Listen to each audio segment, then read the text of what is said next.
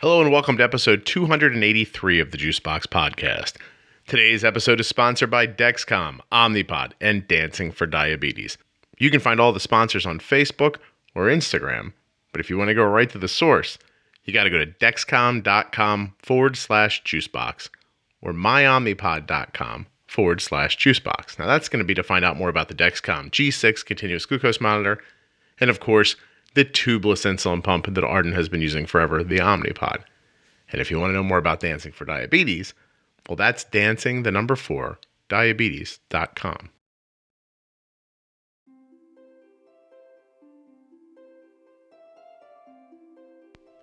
In episode 274 of the podcast, Maya came on and talked about drinking with type 1 diabetes.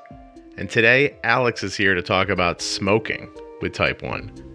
Now, I hope you understand I'm not talking about cigarettes, right? I'm talking about a doobie, Houdini, reefer, a spliff. You get what I'm saying here grass, bud, asparagus. Your Aunt Mary, ganja, marijuana, pot. Some of you might notice chronic, dank. I prefer weed. Anyway, Alex is going to come on and talk all about his life. And he happens to be a, uh, a frequent smoker. This one went way different than I thought it was going to, and honestly, maybe one of my favorite episodes.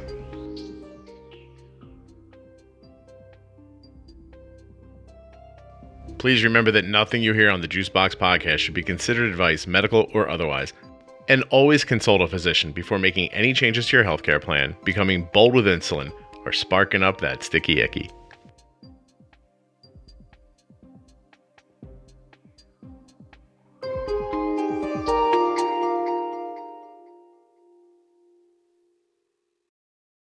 Hello? Alex. Hey. Hey, before you even get comfortable, I'm going to test you, okay? I'm going to say three words. You tell me what comes after it. Neutsch, Neutsch, Neutsch. Go. Neutsch, Neutsch, Neutsch. I don't, I don't you, know you what. don't know Jay and Silent Bob. All right, okay. You're out, Alex. No, I'm just kidding. Uh, you're just young, Alex. That's what you are. I am. I'm 26. no, seriously. How are you doing? I'm doing good. Uh, I actually am high right now. Um, not weed high, but I'm blood sugar high. and there's going to be a lot of that, like, which high am I talking about? but uh, yeah, it was just I ate something, and I always get high after, even if I dose. It's a carb ratio thing. But I also I'm I have I'm type one diabetic, but I have Addison's disease as well. Okay. Which uh, means I don't produce adrenaline, I don't produce cortisol, and I don't produce aldosterone. Hmm. And I took my pills before I ate, and normally I don't eat this early, so it was kind of messed that up. But it's not a big deal. Um, it'll come down eventually. What pill did you take? I took hydrocortisone. And that's and, what's that help with? What's it supposed to help with? It's uh, like cortisol replacement. Okay. It, I have like a baseline of them, and uh, I just take them, replace that. Um, I there was a portion of my life or life with Addison's that I uh, I made my doctor upset and told him because he told me that my hydrocortisone never affected my diabetes. And I disagreed with him because I had researched it before that. And I had another doctor when I first got diagnosed tell me that it does. And this other doctor um, tried to tell me it didn't. So I challenged him and he gave me a cease and desist letter. And told me to go find another doctor for my endocrinology. Reason why I chose that doctor in the first place is because he said he would take care of my diabetes and the Addisons together. And um, unfortunately, he couldn't do that. I found a doctor since then that can. But there was like two years of my life that I didn't have any doctor for either because he couldn't handle me revolting. And my doctor now embraces my honesty and my directness. And she, if I have an idea or if I have different, you know what I mean, different ideas that she has. Yeah. She won't challenge me. She'll just let she'll go home, look them up, and then on the next meeting, or she'll call me on the next time, and we'll have a conversation about it then, rather than just immediately saying no, I don't know that, and kicking me out or not wanting to have the conversation. Let me ask you a More question. Like, When you Yeah. talk, when you said revolting, did you mean like did you like sail a boat up to his harbor and drop tea in it and stuff like that, or No, like, no, uh, yell and scream? of- did you punch him in the head, or you just you mean you resisted what he said and and said Yeah, I, I don't yeah. agree? Gotcha. I yeah, I was just very I'm very direct when I don't agree with something, being that this is like my life, my choice. Like the doctor, it's kind of a, a hard thing being younger. Like I've, I got diabetes when I was three years old. We uh, and have had it ever since. And then Addison's when I was 15. So I kind of had to grow up at a young age, and I've got my voice, my my strength from that. You know what I mean? Because going into these doctors' offices all the time, doctors kind of want to tell you what they know rather than want to hear what I know about it and work together on it. They're Mhm. more it's more of a one-sided type thing, and I don't I don't rock that way. I want to know what's going on, what's going in my body, and do I have to have that? And since like this time back in the day, because there was a time where my HbA1c was at 15, and I wasn't taking care of my diabetes, and I've always had this mental kind of position on my you know diseases that I'm not going to be let like let them get in the way of my life. I'm going to do what I want when I want. And with Addison's particularly, when I was diagnosed, my it was when I was it was when I was 15. It was my 15th birthday that I got out of the hospital, and it was on a Sunday. And that's all I wanted for my birthday that year was to get out of the hospital, because on that Tuesday I was supposed to go snowboarding, and I like the thing with Addison's is that uh, it's like a life-threatening disease. Like if you break your arm or have any serious trauma to your body, you got to get a shot, and don't could potentially die. But the doctor was like, "Oh, you shouldn't do that. You're in, like new to this disease. You could have an issue, and you know, it could be the end of you." Um, but I was like, "No, nah, I'm going. I'm going to snowboarding. Not, you know what I mean? It's not going to hold me back, and uh, I got to do what I got to do. Like I'm still young. I'm still free. There's these are when you look at me, you don't see these diseases. I look like everyone else. Right. So I'm not gonna like make it look like I'm, you know, short or like uh, less than. I'm gonna go do what I do, and if it doesn't work out, then at least I'm living. Nice. Hey, so let's ask a couple like baseline questions and get going. You said it a second Yeah, ago, yeah, but di- no, no, you're good. You di- diagnosed with type one diabetes. How old? Three years old. Three years old. That's twenty three years ago, right? Yep. Yep. Okay. 23. Um, was there any existence of type one in your family or other endocrine issues? Uh, no, No. not at all. Okay. Not on both sides. So three years old, 23 years ago. It was very different times back then. I I'll tell you that. say, how did you start? So basically, when I got diagnosed, I was in San Diego. I was in a camping trip with my mom, Mhm. and uh, I had just been at my grandma's house in LA, and she was cleaning up and like the toilet seat. I was obviously three years old, so I didn't didn't have perfect aim at the time, Of course. and the rim of the toilet seat was like sparkling, like dancing like diamonds. My grandma, uh, she's a very clean woman, so she noticed it right away, and when she was cleaning, and it kind of stood out to her. She had read a uh, diabetes forecast magazine, her and my grandpa, and knew something was up. Told my mom, and she was like, "All right, when we get back from our camping trip, I'll I'll look into it." And on the camping trip, I uh, there was a bathroom across the street from our campsite, Hmm. like across the little road or whatever. And she kept having to walk across the street, which it was very noticeable how many times I was going to the bathroom. And we only had so much water at the campsite, so I was consuming all the water and pissing it all out. Wasn't was you know a red flag for her. Yeah. And long story short, we went to the hospital. They wanted to diagnose me there, but being that my mom was a, a single mom, she couldn't spend her time in San Diego. Like it wasn't. We were only there for like a trip. Yeah. So basically, she denied the doctor's health request or like denied service or whatever. Boogied back to Orange County, which is like an hour away from San Diego And then did it there. um, and got me diagnosed in Orange or in uh, Mission Viejo, and you know lived with it ever since. But back when I started, insulin uh, injections, you know what I mean, long term, short term, the whole nine yards. And my doctor was actually in LA too, so we would. It was always like a traveling time to handle my diabetes. Let me ask you this, uh, just for a second to clear up, to to finish up the thought. Sparkle, Sparkling toilet seat was sugar appearing in your urine. Yes, sir. Yeah. My blood sugar when I was diagnosed was, uh, my mom said like thirteen hundred or fourteen hundred, something Holy like that. Jesus! Yeah, it was pretty bad. That's why it was very uh, like prominent. No kidding. Yeah. Oh my gosh, that's insane.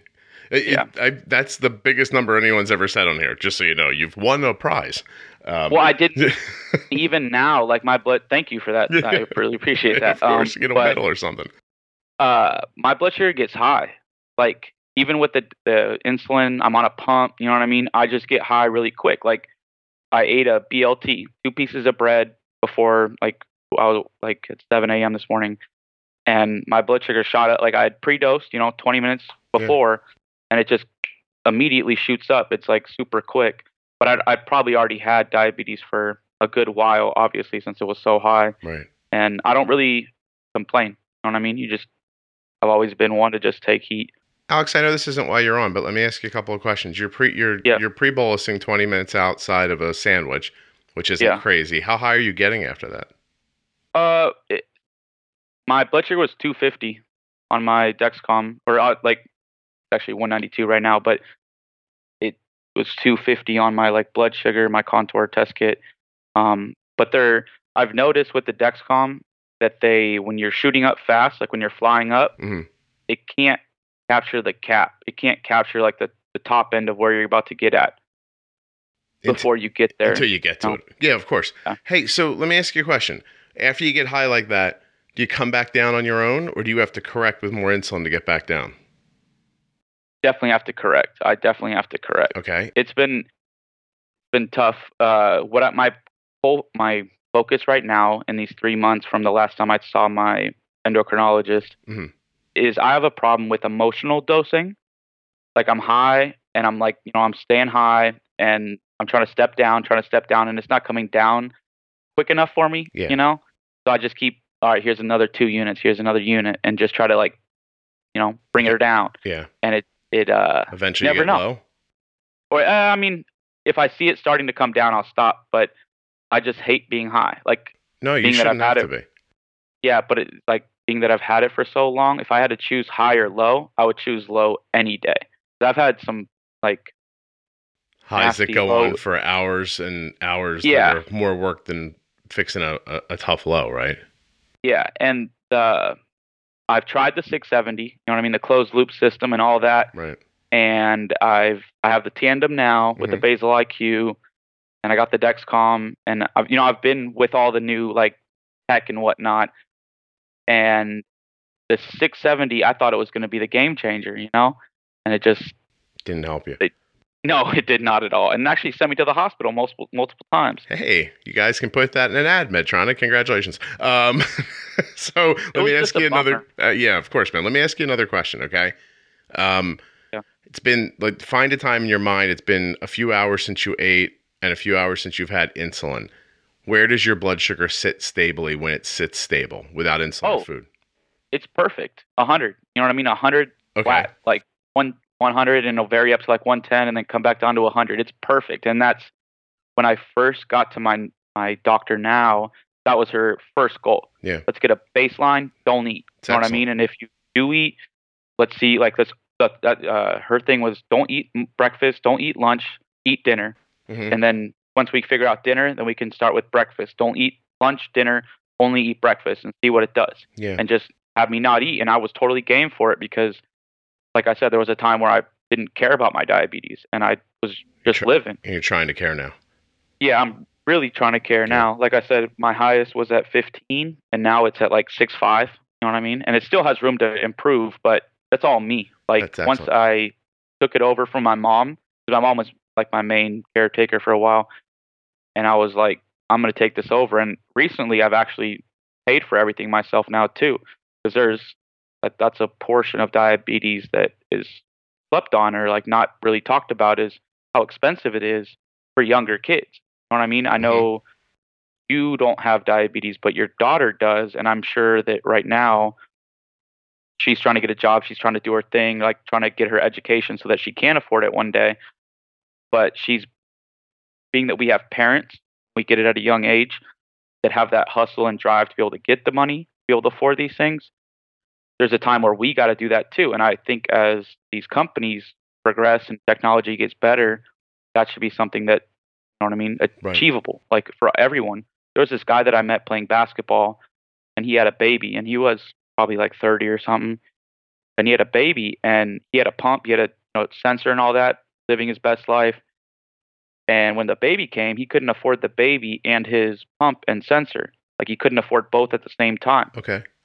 So he uh, he gave up his pump to be able to afford his kid. Yeah.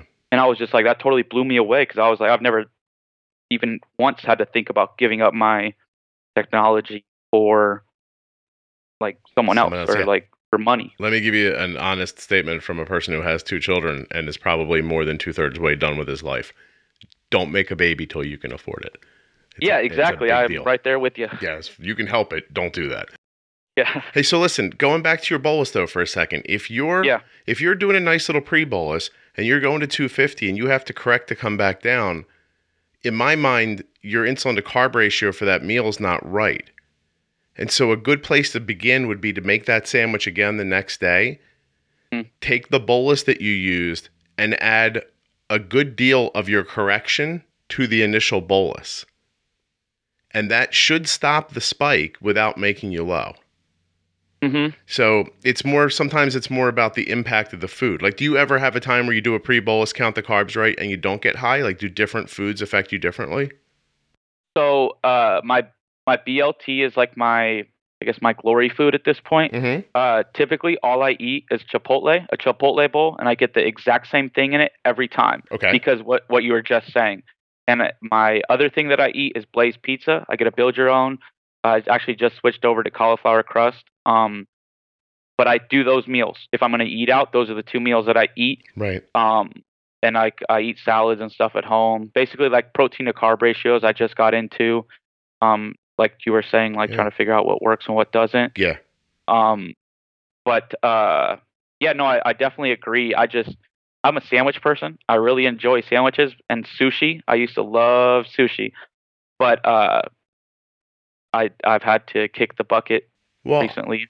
I don't think you can't have a sandwich. I just think you have to figure out how that sandwich is impacting your blood sugar and get the Yeah. the, the, the insulin moved. You know, so the kind of the impact of the insulin covers the action of the carbs, or you know, the action of the insulin covers the impact of the carbs. I mean, um, so Yeah, that, you know they're peaking at the same time, and it's a right. little The more thing fight. today, the thing today was I had just taken my pills and I went to get a sandwich, so I was doubling up. The hydrocortisone Mhm. naturally makes me high, and I normally take that around like 10, Yeah. like 10 a.m. or whatever. Uh, so I was a little bit early on that. So basically at 10, I'm gonna get my my it, uh, increased basal hmm with my pills. But I, since I already took my pills, that's I'm gonna probably crash down at like 10 a.m. So it's kind of like I was just hungry, so I just ate. You think the scheduling threw you off more than anything else? Yeah, Right. yeah. It wasn't like I I'll wake up early, but sometimes I don't eat early. I was just watching the sunrise and going because I I can see the ocean from my apartment. Nice. So I was just kind of I normally don't get up this early, so it was just Take a good look, time. right? Yeah, good for you. Yeah. Hey, I hear you. All right, so Alex, let's tell everybody why you're on the podcast. Yep. Um, so you- did so how long have you been listening to the show? Uh, honestly, I had listened to another diabetes podcast, Uh-huh. and I'm when I'm at like when I work, I listen to podcasts because I'm trying to expand my mind while I'm at the office. Right. Um, but uh, not that long, not that long. Probably like three episodes before I heard the After Dark one, and I was like, "Oh, this is me." Okay, so this. so you're a pretty new listener, and you hear the episode Yeah. um, where we're talking about drinking with type one diabetes, and I say at some point in there, I need like somebody who legitimately smokes weed a lot Yeah. to come on and talk about that. Um, Mhm. So it's very nice of you to put yourself out like that. Um, let Oh, me let me down. make the same preamble that I made during the drinking one. I've never smoked weed. Um, Really? Yes. Oh, man. And and so I don't know what I'm talking about, but that's why it's perfect that you're here because you can you can help me understand it and and we can we can get some kind of context. So let me ask my first question. How old were you the first time you did it? The Dexcom G6 continuous glucose monitor will make knowledge your superpower. It is FDA permitted to allow for zero finger sticks, has customizable alarms and alerts, smart device compatible Android and Apple. That's the iOS. You know it. You can share your data with up to 10 followers. 10. Count them with me. 1, 2, 3, 4, 5, 6, 7, 8, 9. That's a lot. 10. There's Siri integration, and it's indicated for use in children two years and up. You hear Siri? Shut up, Siri. Hey, Siri, stop. I love it when you tell Siri to cancel and it says there's nothing to cancel, but it just asks you something. Cancel means stop talking to me. That's enough. being hocked in Chinik by my phone. That's bad Yiddish pronunciation, by the way, in case you're wondering. Back to Dexcom. Dexcom G6 continuous glucose monitor. Find out which way your blood sugar is moving, right? The direction and the speed. And it doesn't have to just be you, like the person with diabetes. It could be a loved one, a child, a friend, a sister, a long lost, I don't know, milkman. Like, say you're like from the 1920s and you used to have a guy that brings you milk, and somehow he's still alive, even though he's probably an adult back then. He's 143 now, but he has type 1 diabetes, and you're still worried about him that guy's got a Dexcom G6, you're a milkman from the 1920s, and you have like an iPhone or an Android, you could help him know what his blood sugar is. Isn't that crazy? That's like time travel right there. You need a Dexcom continuous glucose monitor. Please take it from me. Go to dexcom.com forward slash juicebox to get started today. Psych, another ad. This one's for Omnipod, the Omnipod tubeless insulin pump. Mmm, Mmm, it's making me happy thinking about it. MyOmnipod.com forward slash juicebox. Here's something about the Omnipod I've never considered before. I saw it online just today. Someone said, Do you remember trying to run with your insulin pump and it would pop off your belt and then it would just be like some swinging sickle of death whipping around from the tubing in the air while you're furiously reaching for it, hoping it doesn't pull out your infusion set? I thought, hmm, I can picture that, but I don't have any experience with it because my daughter's always used a tubeless insulin pump, the Omnipod. Another reason why Omnipod is terrific is because they'll let you try the system out. They'll send you a free, no obligation demo in the mail. You can try it on and see what you think. You don't have to just take my word for it. To get that free demo, go to myomnipod.com forward slash juicebox. You fill out a tiny bit of information about yourself. Omnipod will send you the demo pod right to your house. And don't worry, it's non functioning, right? So it's not like it's to you know, it can't give you insulin or anything like that. It just gives you the experience of wearing it. You could even shower with it or, you know, do whatever you're to do with it to see how it fits into your life. MyOmnipod.com forward slash juicebox. There's also links in your show notes and at juiceboxpodcast.com. And after you do that, head over to Dancing for Diabetes. Find out more about that organization. Dancing, the number four, diabetes.com. All of the sponsors' information is available at juiceboxpodcast.com, and there are always links in the show notes of your podcast player. Dexcom.com forward slash juicebox, myomnipod.com forward slash juicebox, dancing, the number four, diabetes.com. All right, no more ads, lots of show left. Let's get back to Alex. He's going to, I'll tell you, by the end, I'm just like, this kid, I love him. What do you say? Uh, so I knew you're going to ask this, and it's always the question. Um, Let's cover was, it first. Your mom's a lovely person, and she loves you. She's a really good parent. How old were you yeah. the first time you got high? Well, I had smoked with my uh, stepbrother when I was in third grade. Okay. Does that make and you eight or nine? Something like that. Yeah, I don't know. I just know I was in third grade because I went back to school on Monday, and I was like, you know, I'm a man now. well, basically, like my parents were having a party, and my stepbrother isn't the best influence. You know what I mean? I took that and from what you just said. Yeah. he uh he was like about to leave like the party, and normally like he would stay for him because he likes to party, but he was leaving, and I'm like, David, let me come with you, and just followed him out of the house and walked across the street. We lived right across the street from the school that I went to. My mom always wanted to be close uh, in case I needed something at the school. She would always be like literally a walking distance from that, like the school to the house. Okay. We walked across the street to the school, went to the lunch yard, and he was smoking, and just handed it to me, and uh, I smoked. I hadn't, you know, it was just one time, one puff or whatever, mm-hmm. and um, didn't smoke again until like freshman year, and ever since freshman year, just every day if I can. Do you have a recollection of it when you were nine? That one puff. Uh, I remember everything up to it but after it wasn't too. Uh, I no nothing really after it. Too clear. Yeah. Yeah. So and then back to your freshman year, that makes you about fourteen, right? Uh, yeah, 14, 15, okay. yeah. So, um, my first question, I guess, is what do we call it? Like, am I good with saying smoking weed, or do I sound ridiculous? No, smoking weed, smoking pot. I mean, that works. I, I call it pot. Yeah, weed. I mean, okay. Yeah. All right, and you're in California. Yes. Yes. And is it?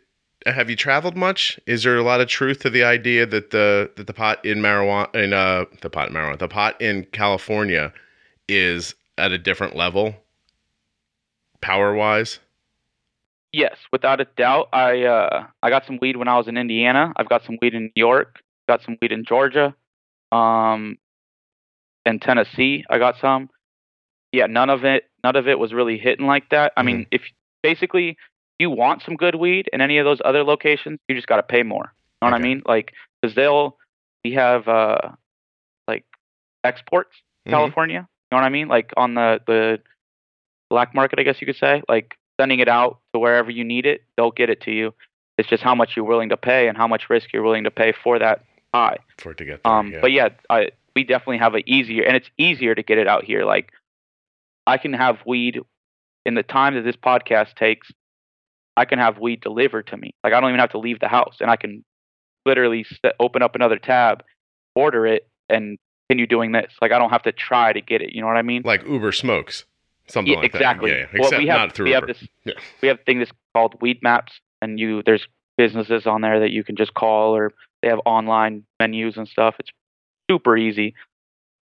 See, cell phones are important. Um, okay, so tell me this Yeah. because I really don't understand. I, I have no I have no context at all. Hmm.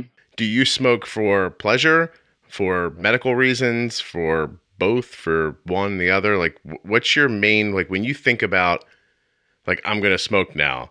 It's to do what? Are you trying to like what are you trying to accomplish? I guess. Uh, same thing people do when they drink. I mean, I'm not a drinker. Mhm. For me, I've never been the one to drink. Uh, and I enjoy it to like calm down or enjoy myself. But I'll tell you, on like a medical standpoint, when I'm high, like my blood sugar is high, Mhm.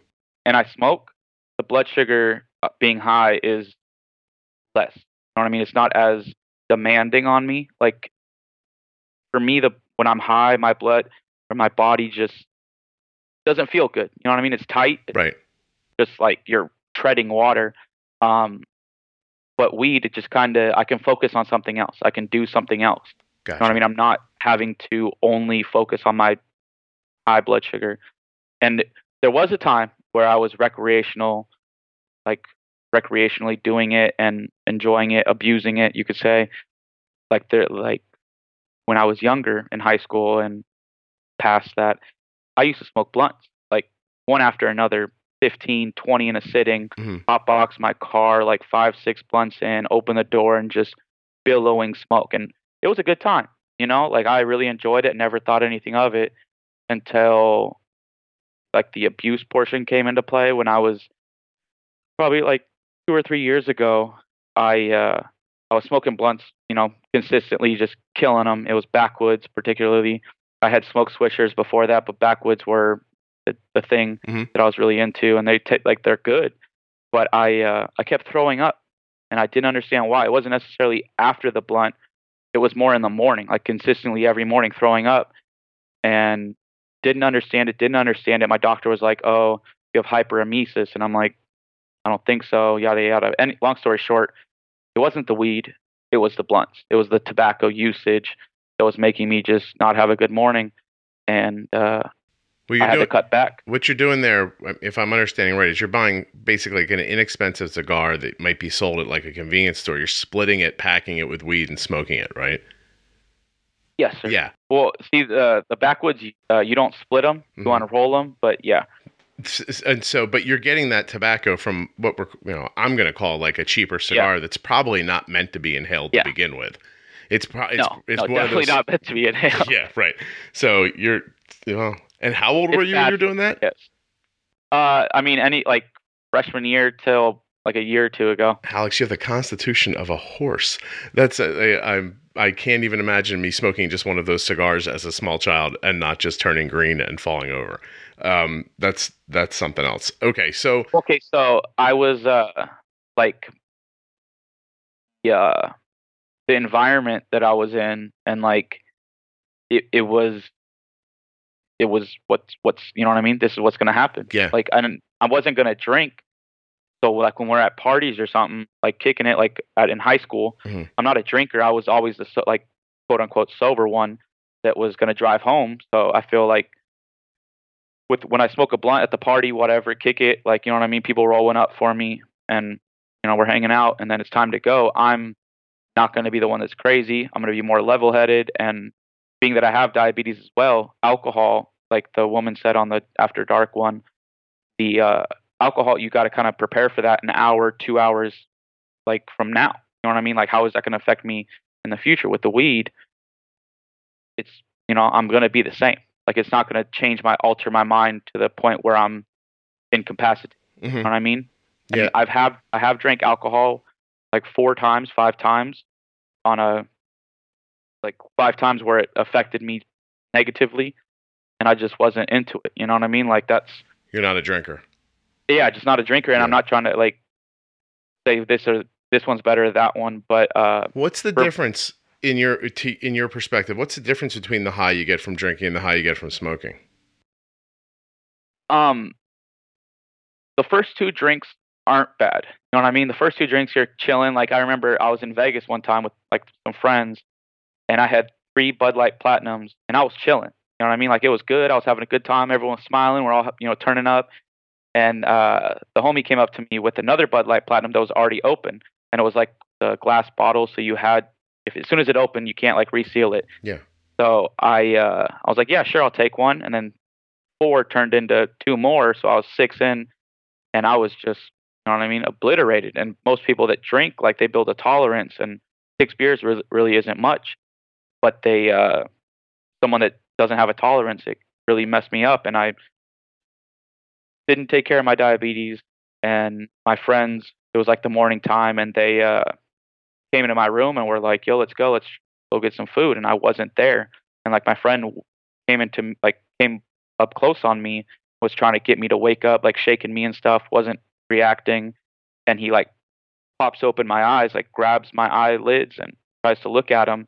He said they were just black, like black, like my pupils weren't they were overly sized, and so he knew something was wrong. So uh, basically, he was looking for my keys, found them, boogied me to the hospital, and it was uh, Addison, uh, Addison's crisis with the low blood sugar. It was just, I mean, a whole situation. Yeah. And, And was that masked by the drinking so you couldn't tell it was happening, right?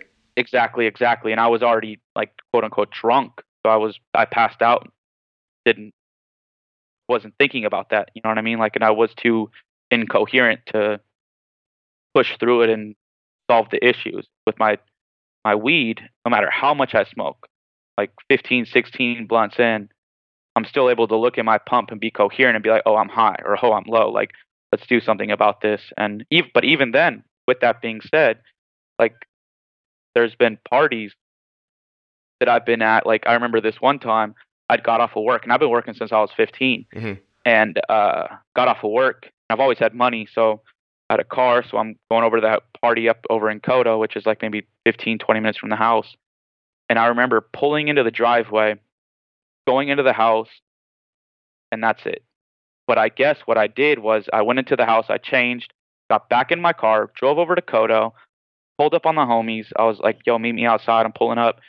And when I when the homies came outside, I uh I guess I was ready to fight them. Like I was trying to fight them, like being real aggressive, and I'm I'm naturally not an aggressive person.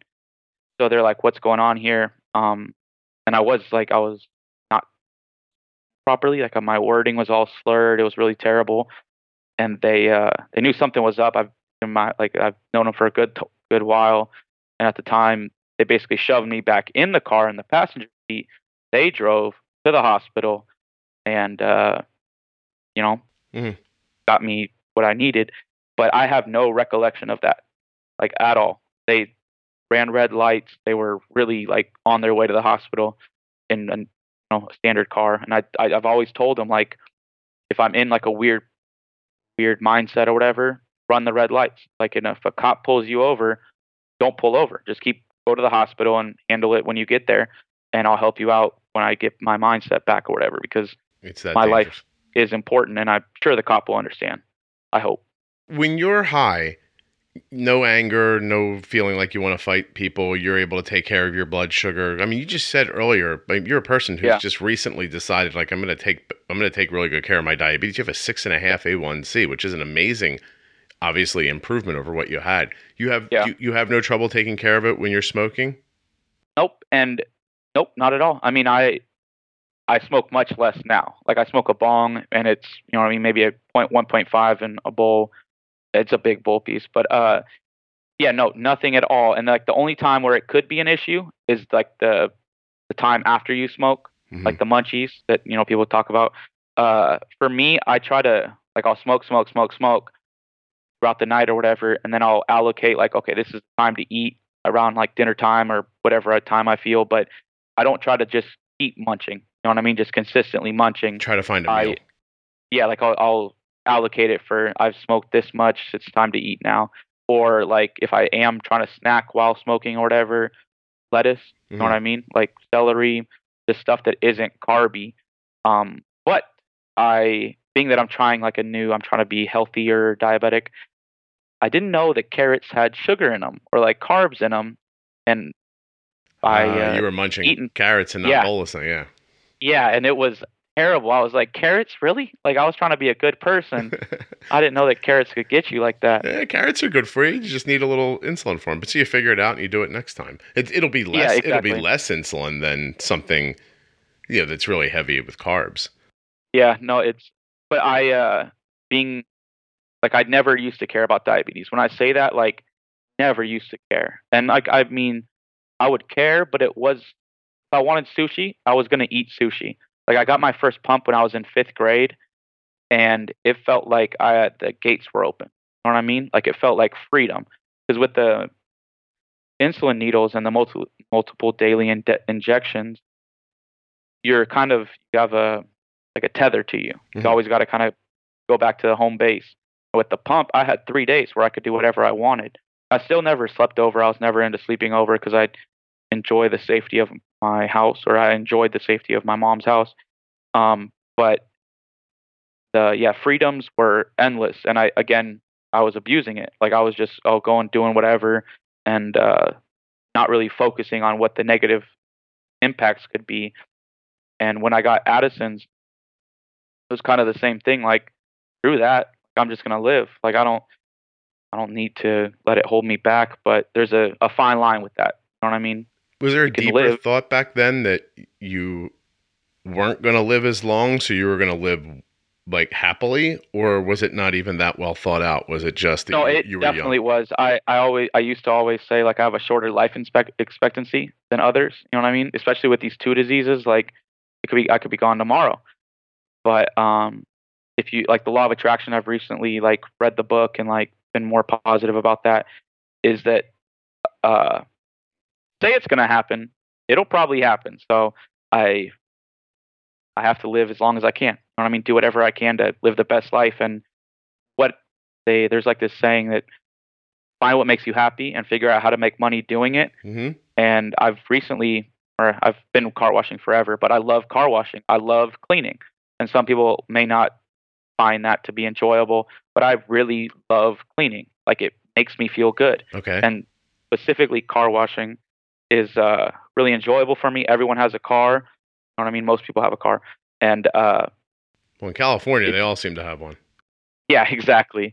But the uh like getting a little piece of everyone's car, being able to wash it, and I specifically love really dirty cars.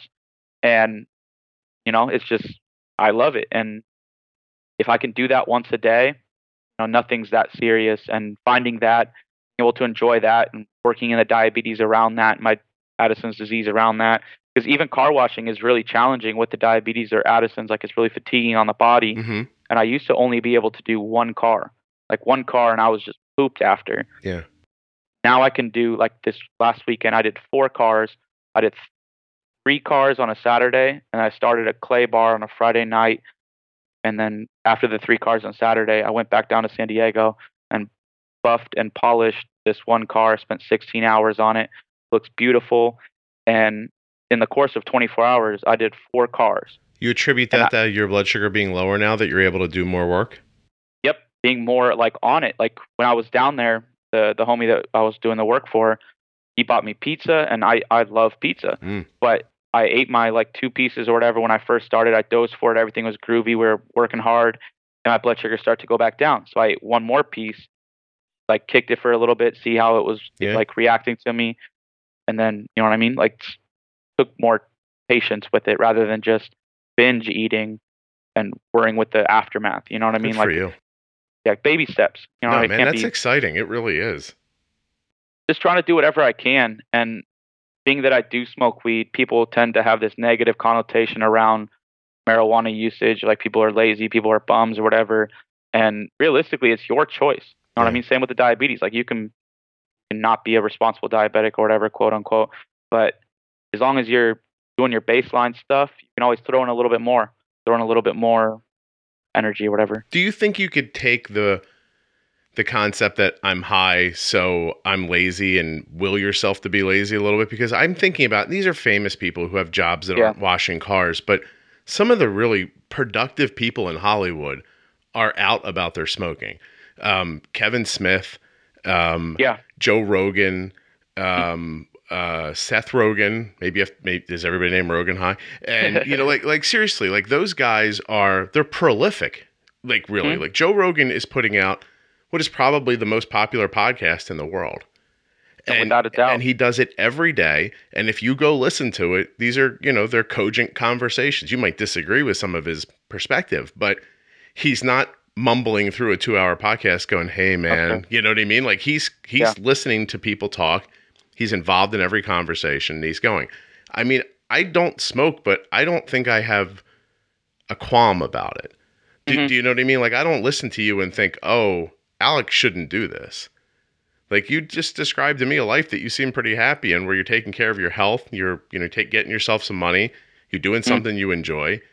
I don't know how to I don't know how to make a problem with what you just said. Y- Right. You know what I mean?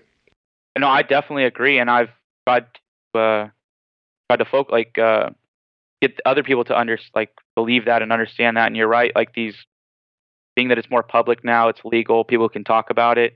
I think that that's you know the first step. But like even with this, like I have I do my car washing, that's my personal thing. But I have a nine to five, like Monday through Friday, like an office job Right. and we just got actually bought out by another company that's based out of Florida.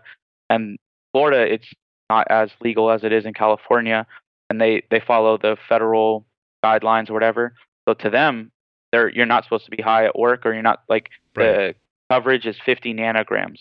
And I asked the HR person, I was like, how do I measure how much 50 nanograms is? Because for alcohol, it's 0.08. Like if you come in to work with a alcohol level of above 0.08, You're getting you have to be sent home. Yeah, yeah. but I can't measure 50 nanograms Mhm. or nanometers or whatever it I've is. never Like, heard of it before, weed. so I wouldn't know how to measure it. Yeah, well, I'm they're they've been trying to get better with it and like actually have specifications on what what your limit is. Mhm. But from what I understand about 50 nanograms, whatever, is that uh, I smoke once. Like if I smoke once and I haven't smoked at all in the 365 days, if I smoke once in this month, it'll be 30 days before my weed That level. number yeah is Yeah. below 50 nanograms or na- nanometers or whatever it's uh you know what i mean it's kind of Yeah. hard to judge it or to have like a limit on it in like the business world and be- like it be on the same level as everyone else Right. and that's the part that i think is kind of a bummer but as far as medically you know what i mean like it's making big strides like huge strides.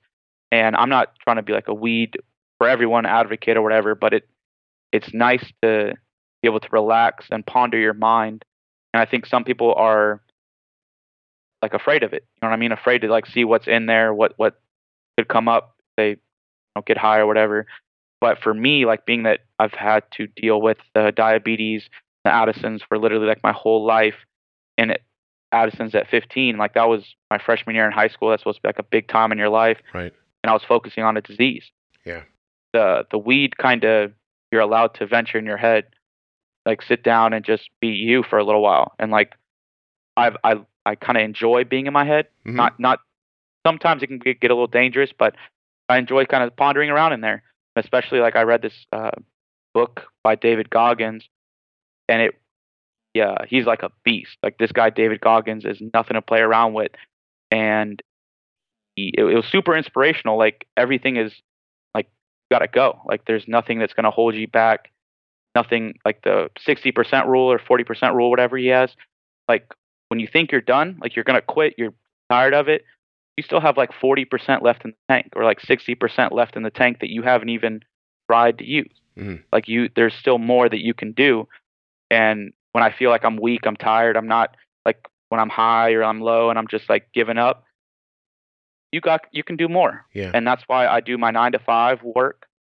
And then I do my car washing after. Like go hard. Like this isn't, no disease is going to hold me back. Like I gotta, I gotta get my money and I'm gonna be successful in something. And these diseases are very challenging. Don't get me wrong. Yeah. Like they, they can be very, very difficult. But as long as you have the right mindset, I think mindset is a big thing right now. And like mental health is a big thing. Taking that time to focus on yourself. And these last two years of my life have really been about that. Like I don't hang out with anyone if I don't need to. You know what I mean? I'm really about me and I uh not letting anything get in the way of it. How is it dating when you smoke? Do you have to meet somebody who also does, or is, does that make you incompatible if you don't? Um I wouldn't I wouldn't have to have anyone that you know what I mean? Like I don't I, I for for me, I like people that are that can talk to me. You know what I mean? That Mhm. can really have a good conversation. I don't need weed to do that. I just enjoy weed. Um, but I don't like. I, no, it's not a requirement for me at all. I'll just have a conversation. If I can have a conversation with anyone and have a good one and feel good about it, that's a winner to me. What about um? I don't know. How, I'm not sure how to ask this. The um, is the is the pot to you?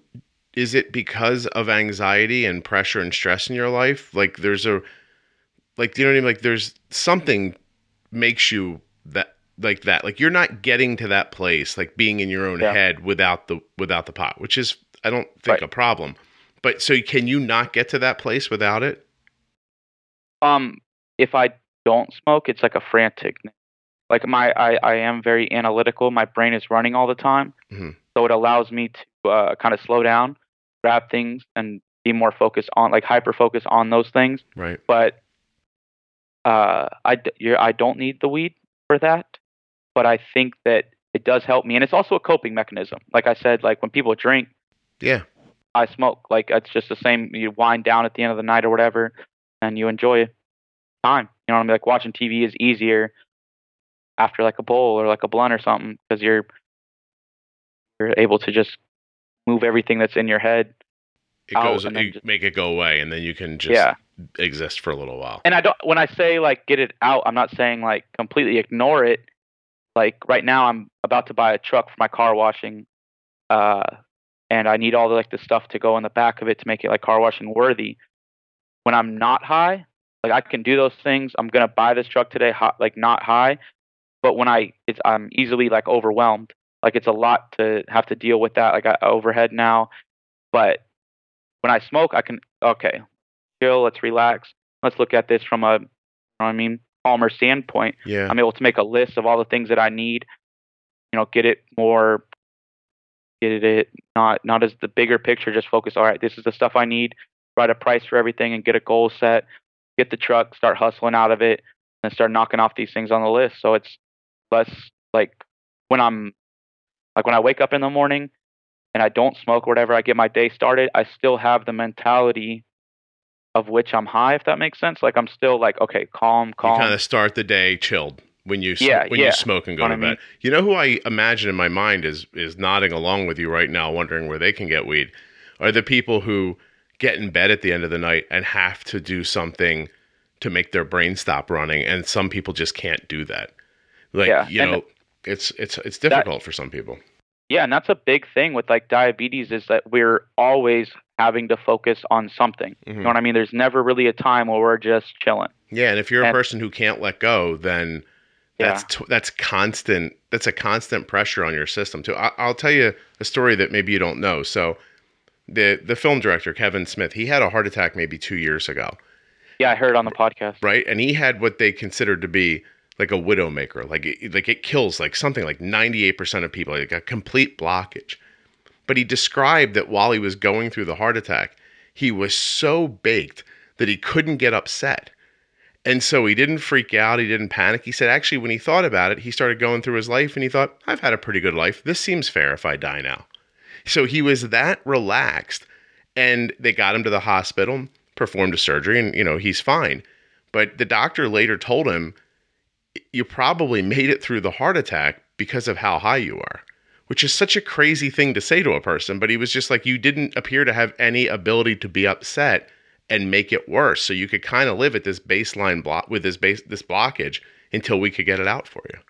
It's very it's crazy. I mean, it's a very unscientific answer, obviously, but that's that's I mean probably a testament to it. Do you um do you take weed in any other way? Do you do edibles or vape or or do you prefer to smoke and and do you worry about smoking? Um, I have done the edibles. I've baked them myself. I've bought them. Um, I've vaped. Um, I've dabbed.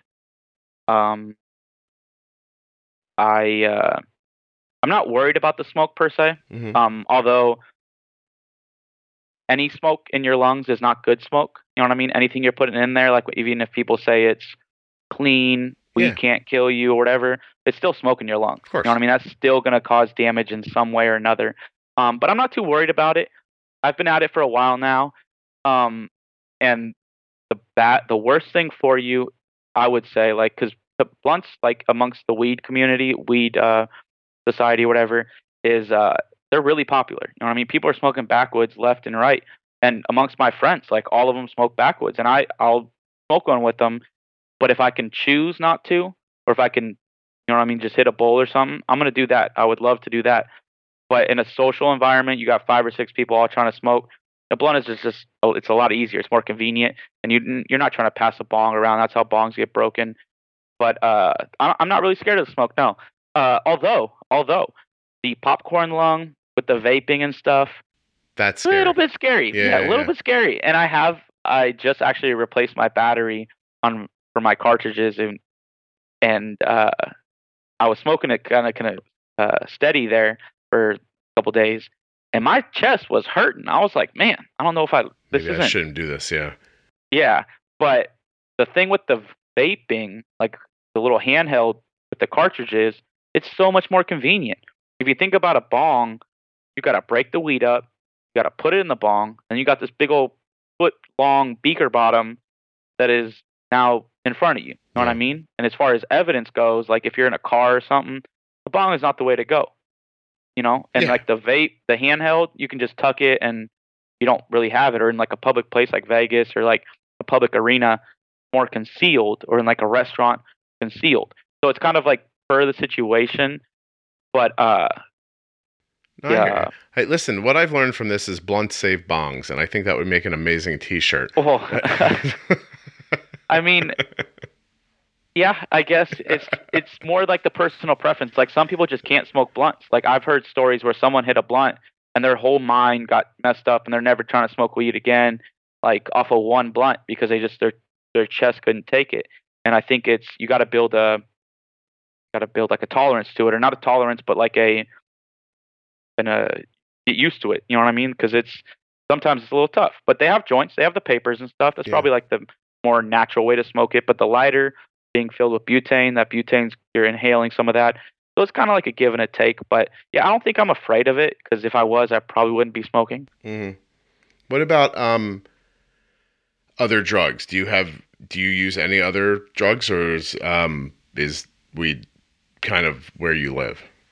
Uh, weed is the only one that I do. Um, you know, when I was a kid, uh, in high school, I was again like really a lot of like mental stuff. Like I was, I, I have a lot going on in my head, and the school actually told me take Xanax and Adderall. Like they really recommended that. They had a meeting with my mom and all that, and I took them for 30 days. And I was like, okay, like I'll do what you say. Like I've I tend to be receptive, Mhm. but if I don't like it, I will stand up and say no. So I did the 30 day script. I filled the script and didn't take the second round because it just wasn't, I didn't enjoy it. Like I'd already smoked and I felt like the Adderall and the, the Xanax were cool.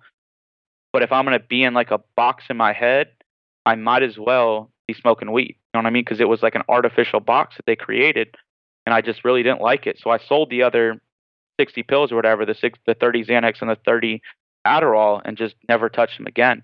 And that was right before, like I don't know if you're aware of these two drugs, but Adderall and Xanax are pretty popular. You know what I mean? Like people use those things, and I just uh, I couldn't I couldn't do it. You know what I mean? Like I'd rather be a self-created box. You know what I mean? Like if I'm gonna smoke weed, I can stop at any time. Like there's nothing that's and some people are really addicted to these Xanaxes and all these street drugs. And I've seen it, like cocaine. You know what I mean? I've seen all those things in the like while amongst the, my peers, and it's just not not cool. You know what I mean? Like Yeah, you made me wonder. You made me wonder how many people are walking around with a, a Xanax prescription who would say that you know people shouldn't smoke weed. Do do you know Well, what I mean? and the thing, like, that's what I was kind of, I was gonna, gonna Yeah. hope to talk about with the pumps and stuff. Like, not just because I don't like the Medtronic 670 or whatever, doesn't mean that someone else can't love it. Right. You know what I mean? Of course. And some, if that pill works for you, great.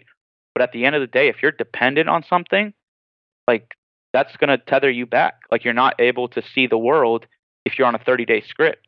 You know what I mean? Like, Mhm. and that's one of the bummers about these pumps and like stuff like that is you're you're tethered. You know what I mean? Like you you had a conversation with someone on on your podcast that like a world traveler. She was going everywhere. Um, think it was like a Everest lady. I, I know the Everest lady had to like prepare for it, but the woman in India maybe. Yep. But like all these people have to like if they're in a different country, they have to now figure out their supply chain to get those drugs.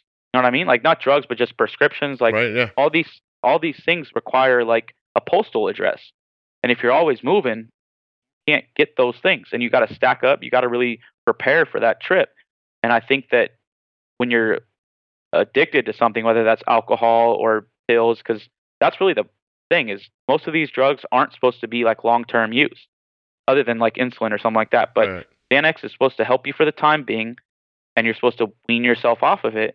And I think that that's the toughest thing for people is to get themselves off of it. But I also grew up, like I said, my brother smoked with me when I was in third grade. It's uh, he had a problem. You know what I mean? Like he's an alcoholic, still has a problem with it, and both of my parents are quote unquote like alcoholics. They're both functioning. You know what I mean? They both work. Yeah. They both love it. But as soon as five o'clock hits and they're both not working, they're quick to open a beer, quick to crack a bottle of wine. No Right. judgment here, Right. but it's like I can't do that for myself. And when I see other people doing it, I don't want to be around them. And that's uh, with the pills too. When you when you don't have pot in your system, does it Yeah. bother you, or are you in charge of the next time you smoke? Um, I'm not like it doesn't bother me. No, like I can, like I went down, I went on a cruise in the Caribbean or whatever. It was like seven days, and I didn't smoke the entire seven days. Although I got weed on one of the islands, I uh, I didn't even smoke it. You know what I mean? Like I I got it. Sorry, my blood sugar's beeping because it's high. Um, but I got the weed and I was in the van, and I was just like, do I want to smoke this? You know what I mean? Like it's been probably like it was probably like five days at that point. Right. I was like, I'm not gonna smoke some dirt weed from an island that they probably imported this weed here. Like, I'm just gonna wait till I get home and get some real weed because this it was all like brown and it wasn't really like the best looking tree. Yeah. I mean, the guy did me a, a solid and got it for me, but wasn't really. What you were looking for. Yeah. And, Yeah, I mean- and because it wasn't quality, you just didn't bother doing it. It's not like you Yeah. felt you didn't Yeah. feel like uh, you're Jones and you have to. I, the reason I ask is I just was on a plane the other day, Mm. and my seatmate got on the plane, sat down, was felt nervous to me. Got up, Mm. ran to the bathroom, came back, was nervous, tapping his feet, tapping his feet. Then he kind of interlocked his hands and started rubbing his wrists with his fingers. And he just, I'm like, whatever this guy needs, I hope somebody gets it for him soon, you know? And then the cart came down and he bought a can of tomato juice and two bottles of vodka. He knocked it back real quick. His legs stopped tapping. He wasn't grabbing it himself anymore and he was okay. He he was in trouble looking for alcohol. Yeah. You, you know. And so I think that people you know, and I don't know why. Listen, Alex, let me tell you the truth. I have a son who's a sophomore in college. I have a daughter who's a sophomore in high school. Mm. I do not want them to smoke. I Oh, have really? directed them throughout their lives not to do it. And if I found out they did it, I think I'd be upset. And I don't know why.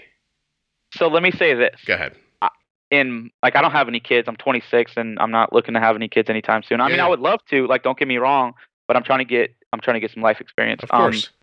but uh, I think like when I when I first smoked with my brother, he I smoked, and he he said to me, "Do you know what you smoked?"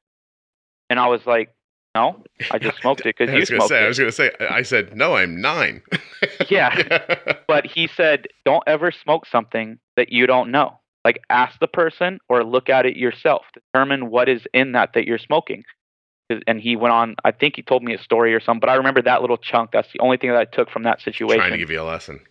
Yeah, and I think that the even if you don't smoke your whole life or whatever, smoking once, you know what I mean? Mhm. Pro- like, knock on wood, probably isn't going to kill you. You know what I mean? Try it, see how you like it. But I'm not saying go take a line of coke or you know what I mean. Right. But I think people should venture out and try new things. If they don't like it, great. But like your I have no objection to it whatsoever. None. Like I don't even as you say that, I, I you know, I don't think I think I said on the drinking episode that I saw Snoop Dogg and Joe Rogan on the Howard Stern show and Yeah. they were like an advertisement for smoking. I was like, these guys Yeah. make this seem like a great idea. And Mhm. uh, and they looked listen, they seemed fine to me.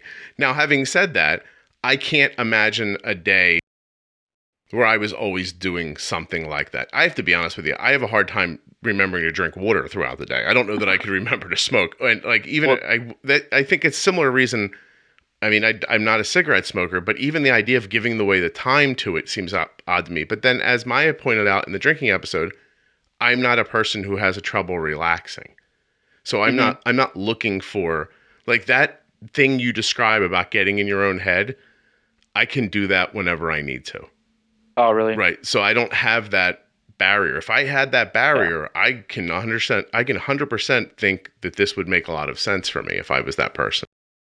But Yeah. I can stop and shoo things away. I don't have trouble going to sleep. I'm not stressed out or nervous, like those kinds of things. Like some some fairly bad stuff has happened to me in my life. And maybe I've just trained myself not to freak out or maybe I just got lucky. I don't know. But did you? They talk about compartmentalization. Mhm. like stuffing it so low to where you never it never comes up in your daily life nothing triggers it but when you start to like if you smoke or do some mushrooms i haven't so i've drugs that i've ever taken i've i've done the xanax i've done the adderall i've smoked some weed i've done two lines of coke and that's like that's my what i've done Mhm. um with that when you do those things like like and i was taught like you dig into yourself you figure out what's there what's not and i think that some people have this like defense mechanism where they just compartmentalize it like my mom is very much that way she doesn't doesn't like to talk about stuff or and if she does it's more stuff that she'll she's willing to talk about it and if it goes too far she just cuts it off but um being open to those things i think makes people better and they're not like scared about it or scared about their past like Yeah.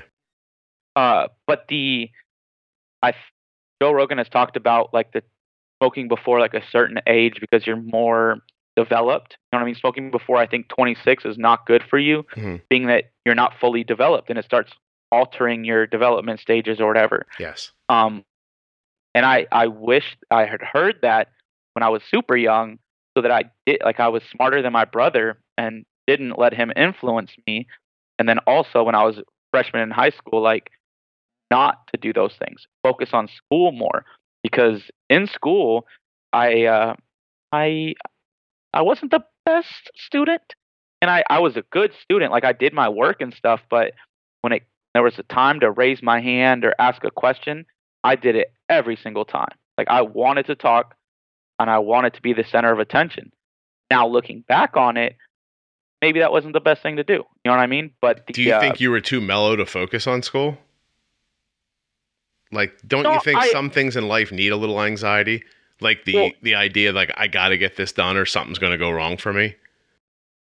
Yeah, I mean, I was never too stressed about school itself. Like, I didn't care. Like, I cared about school, but I was more of like, like if I like, I don't. I had a limit of questions in classes. Like, Yeah. I only I was allowed to ask three questions in a classroom because I'd asked like 50 in a class, and the teacher started getting upset and didn't didn't want me to ask questions anymore. Like, I was very involved. Like, Mhm. I had overly participation points to to the point where She was like, Alex, let I- somebody else answer a Yeah. question. Yeah. yeah, and it wasn't like I, w- I would wait. Like if anyone else was going to answer, no one did. So I was like, all right, boom, I'll answer.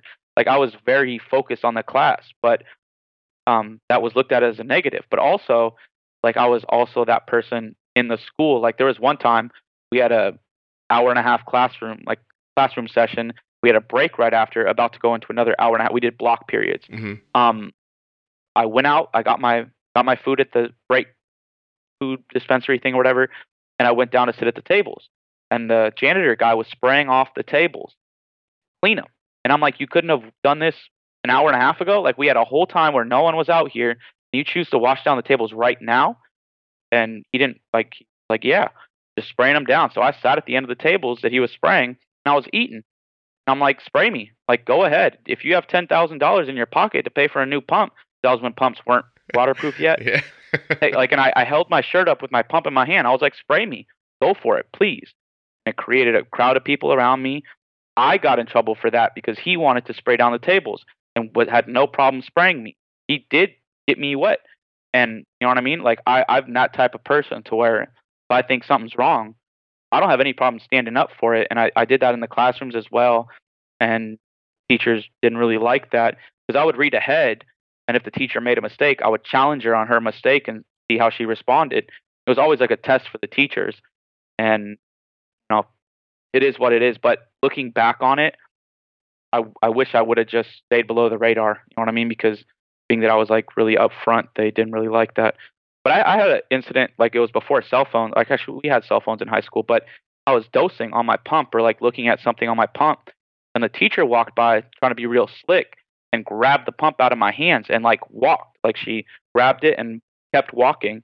And I was like, obviously, I'm attached to the pump, so I kept following her because I didn't want her to rip it out of me. And like, why are you following? Like, why are you following me? And I was like, look, it's attached to me. Like, oh, I'm sorry. And I still got in trouble for that. Like, it was just ridiculous. And I was at a brand new school. right. We were the only class at that school. We were we were the first freshman year, the first sophomore year, like and so on. We had classes below us, but we never had one above us.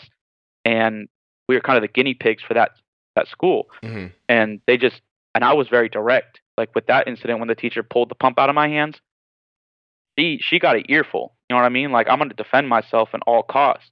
But once I once I got older, it was I'm not willing. Like I just got a car washing ticket for car washing in the street. Shook the dude's hand, told him thank you. You know what I mean? You're Like getting older, man. Hey, listen, you're maturing. yeah, Yeah. yeah, and that's that's a big thing. But I also think though, like with the schools, the the 504 plans and things like that, like Yeah. those are really important Yeah, because because people understand because that woman would have known she couldn't have grabbed your insulin pump. yeah, Yeah. and like the education is very important and not to discriminate for a kid because even when I was 15, 16, like in high school, they uh they shouldn't like say I spaz out at a teacher, yell at her, whatever. The first thing shouldn't be like, okay, you're suspended, you're this, go to the principal's office. It should be, what's your blood sugar at? You know what I mean? Like, what's Right. your blood sugar at? Do you have anything like? Did you take your pills this morning? Like real questions that aren't just immediately like you're in trouble. Like it shouldn't should never immediately be like that. Like let's figure out some baseline stuff. Where you at? And then determine was this a a normal Alex type situation or was it just Yeah. you were high or you were low, you were frustrated about this? Like because I think that the the school system, being that it's kind of like under budgeted or whatever, the teachers think that they just kind of breeze past certain situations. And I felt like that really affected my education hmm when I was younger that I was always out of class. I was basically the last two years of high school, senior year, and I think junior year. Is that the last two years? They, uh, I, I went to Fresh Start. I taught myself school because uh, at the end of sophomore year, they asked me, like they told me, you're either going to get expelled or you can go to Fresh Start, come to school like one day, one class a day, and it's an elective, so you don't have like any because the English and math and all those stuff, I it was too serious of a class. Like don't like they were like oppressing me, telling me what to do and stuff, and I never liked that. But I freshman year or like the fresh start really gave me a freedom, and that allowed me to get a job, like work and really be a functioning member of society. But the school system, they didn't. They don't Wasn't allow freedom. Yeah. They don't allow creativity. They don't allow you to be you. And I think that, uh, especially as a diabetic, like, and I'm not looking for special ed or anything like that, but there should like there should be someone in your court. And understands and, and could Yeah. could advocate for you maybe in a moment when you couldn't help yourself. And I will say, amongst my years in school, like my elementary school, I had a woman named Heidi in the health office. She had my back, but she also was a very strong woman, and she would call me out like, "Yo, that was your bad. Like, I can't defend you on that. You messed up." That's good. and like in middle school is a woman named Romy. She like really loves Keith Urban. I'll never forget that. But she uh she had my back. She always had my back. Whenever she saw me in the the, the office or whatever, was like, "Hey, how you doing?" Whatever. It was super cool. And when I high school, I had a woman like when I got Addison's disease, they had to switch all the nurses in the district because I needed a uh, registered nurse to be able to give me my like emergency injection Okay. and she had my back. Like she's the like I have medical alert bracelets, and she's the one that ordered the medical alert bracelets.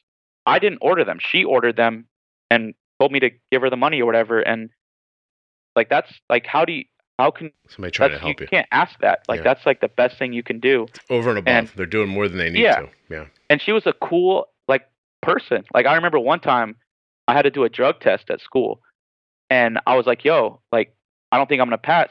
She's like, "Okay, just kick it, hang out here for a little while, and do whatever you got to do." Like she wasn't stressing on it. She was just let me do my thing, and it Hmm. was like the coolest thing. And like I don't know, I just some people really stand out to you Yeah. As in those go. type of situations. Of course. So I. Also, Oh, I'm sorry. Go ahead. the last the Please. most recent situation that really stood out to me for medical stuff was on my last like hypoglycemic episode. I had the EMTs, paramedics, like at, at my house, whatever they were rolling me out, and um, when you're coming off of a low, you're kind of like in and out of it, like rebuilding your consciousness, whatever.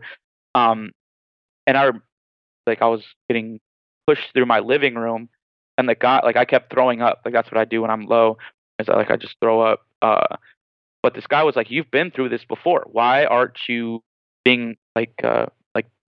I was like screaming. My head hurt so bad, and I was throwing up. Like, "Stop, stop doing this. Like, just stop. Like, big, like, buckle your shit up right now, so that we can roll you into the bus, so you're not like throwing up on the stairs as we're taking you downstairs." He was like really aggressive towards me, and mind you, like I was only my eyes were and ears were only awake for that little bit of second, and I heard that, and I like passed right back out, and it really when I woke up, I still remembered it. So I was like, oh, this is important. And that's what kind of got me on this healthiness was like, that dude was really mad. Like he was upset that I was like, know, like they had come in a matter of like four months. The paramedics had come like four or five times. It was when I was on my 670. But uh, I've I've heard um uh, uh, someone I know is a paramedic in a place there where heroin is a big problem, and they go um save people with Narcan all night long, like it's their whole job. And when Yeah. he, and when he talks about it, he you should just feel how sad he is when he when he talks about it. It's it's terrible. And it I- really is tough. yeah. Like this on my end, when I wake up and I see all these people's faces, they all have this like sour look on their face when they're watching someone potentially die. Like they don't know if I'm gonna live or not. Like once they give me the dextrose, they can kind of assume that I'll be fine. But you know, it it, it is tough. Like and coming out of the like I've had multiple, multiple hypoglycemic episodes where I'm completely blacked out. I have no recollection. And I when I my first looks are these people's faces and they're all just intensely focused on you and I'm like, what happened? Even though I it's their job, it's still impacting Yeah. them and it's hard for them. And but you're you're saying that since how long ago was that that you had that experience that made you think like I'm going to do better? Uh, that one was a, exactly a year ago. and Like in since December. then, you're on a completely different path with your diabetes. Yes, sir. I uh, completely different. Like like I said, I used to love sushi. I could eat a hundred dollars of sushi by myself, and I would dose like four, like four, uh, like forty units of insulin to eat my my sushi, and it was I love it. But there's no like what I've dumbed it down to in diabetes is that as diabetic, you have a carb allergy. You are allergic to carbohydrates. Like if you don't have your Your medicine. you know Yeah. yeah if you don't have your insulin and stuff Yeah. you're to get messed up so reduce your carb intake eat more protein. You know what I mean? Eat stuff that isn't to affect your blood sugar, Right. and see how that works. You know what I mean? Well, and I can I tell you? I think you should try the pro tip series that's inside the podcast. They it starts at episode two ten. It goes Mm-hmm. for it goes for about ten or eleven episodes, and it's it's management ideas broken down um, in real like easy to understand conversations. And I think you would uh, after listening to you, I, I think you would take a lot out of it. I think you could. Okay. I really think you'd be uh, really would really benefit from it. Can I ask you a, couple other questions about this past year before I let you go? Because I've got you longer than I told you I would. oh, you're good, man. I'm just chilling. Thanks, thanks. Um, so in this last year, and you've got your A1C the way you do, like I'm looking for best practices around smoking with diabetes. Like, is there anything? Like you said, you don't really have to plan for anything, but you do think about like when you get munchy later. But is there anything else that that is really helping you keep your blood sugar intact while you're smoking? Um, well, I removing the tobacco. I don't think that tobacco is good if you don't have a tobacco. Like if you smoke cigarettes, go for it. But um, smoking clean, uh, preparing for it, like allocating some time. Um, if you if it's like your first time, maybe smoke a little bit earlier in the day. You know what I mean? Um, and don't as soon as you get that hunger fix, don't don't dig into it. You know what I mean? Wait until you're actually done smoking. You've smoked all the weed, and then give yourself some time to eat. And don't don't eat the first thing that you see. You know what I mean? Like the first thing that comes to mind. Don't eat that. Give a little bit more thought to it. You're not like some people uh, like allow themselves to get so high that they're just like spacey or whatever. Mm-hmm. You know, be you can still be like coherent enough to be like, oh, I shouldn't eat that. You know what I mean? There's no amount of weed that's gonna like destroy you to where you can't know what you're gonna eat. Like same same stuff that, as if you were sober every day. You know what I mean? It's uh, I don't yeah I don't really prepare for it. I just do what I do. Uh, best practices are getting some good weed. Don't get some poop weed. You know what I mean? Get Mhm. get some solid weed so that it's not like a, a poop high. Um, and you know, uh, yeah, I don't really because weed weed doesn't have any sugar in it. Like you could smoke endless amounts of weed, and weed the weed directly isn't ever going to increase your blood sugar. In fact, you said know you, mean? feel like it helps it be a little lower sometimes. Probably by the I wouldn't say lower. It just manageable. when I'm high, it it's not the it oh, when your blood sugar is high, you don't feel the pain Yeah. from it as much. Yeah, because it's it's taking it away in some way. But I'll tell you the CBD stuff. Yeah. Like I've done drop the little droplets or whatever. hmm Does I've never it doesn't really I don't really have a feel for it. You know what I mean? It doesn't Doesn't, doesn't do change how I feel or anything. Um, but at the topicals, CBD topicals, I really enjoy those after a car wash on my legs and my like feet and stuff. Really enjoy that because the CBD stuff, if you get a good milligram, it it kicks. Yeah.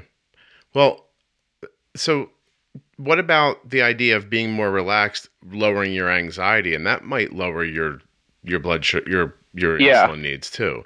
If That could yeah. Okay. that could be. I had a uh, uh, maybe like three three ish years ago, three and a half years ago. I um I was like in a really sour place. You know what I mean? I was just really overwhelmed with Mhm. life and everything. And I don't want to get too graphic, but I, I was just done. You know what I mean? Like I've had this stuff forever, and I was I was just done. So I gave my I, I did hit the max bolus on my pump twice. Like I think it was like 50 units. Took an Ambien, and I was just ready to go to sleep and uh, not wake up. And I enjoy weed, so I was like, oh, I'm gonna hit a bowl and then pass out. Hit a bowl, and I was like, it totally changed my mindset immediately. And I was like, man, it's maybe not the best thing to be doing right now. Like I, it totally, like again, like I said, totally changed my mindset on everything. And I just start eating, you know what I mean, to overact that 50 The units. 50 units. Wow, it just calmed me back down. It brought me back to like a centered place to where I was able to like live life again. Right. That's a fascinating. Okay. All right, Alex, I'm going to ask you to do two things, right? Yeah. I'm going to ask you at the end here to talk me into trying weed and then Oh. and then talk me out of wanting to try weed. So start with talking me into it. Like why would I why should I try? Um, I've never talked to anyone into buy, like trying to. yeah, everybody you're with is like, "Yo, here it is. Let's go." Yeah, but- yeah. Um, But you're talking to a person who has no desire to do it, but doesn't see any problem with it either. Uh, so the best thing I could say, if you want to like Do you drink? No, not at all. Oh wow. Um, I guess it would be like the best like coping me- mechanism. Like if you've had a long day or whatever, maybe not consistently, but for like a celebration or trying to try something new, like on your next vacation hmm or something, and you want to have a little bit of different feel.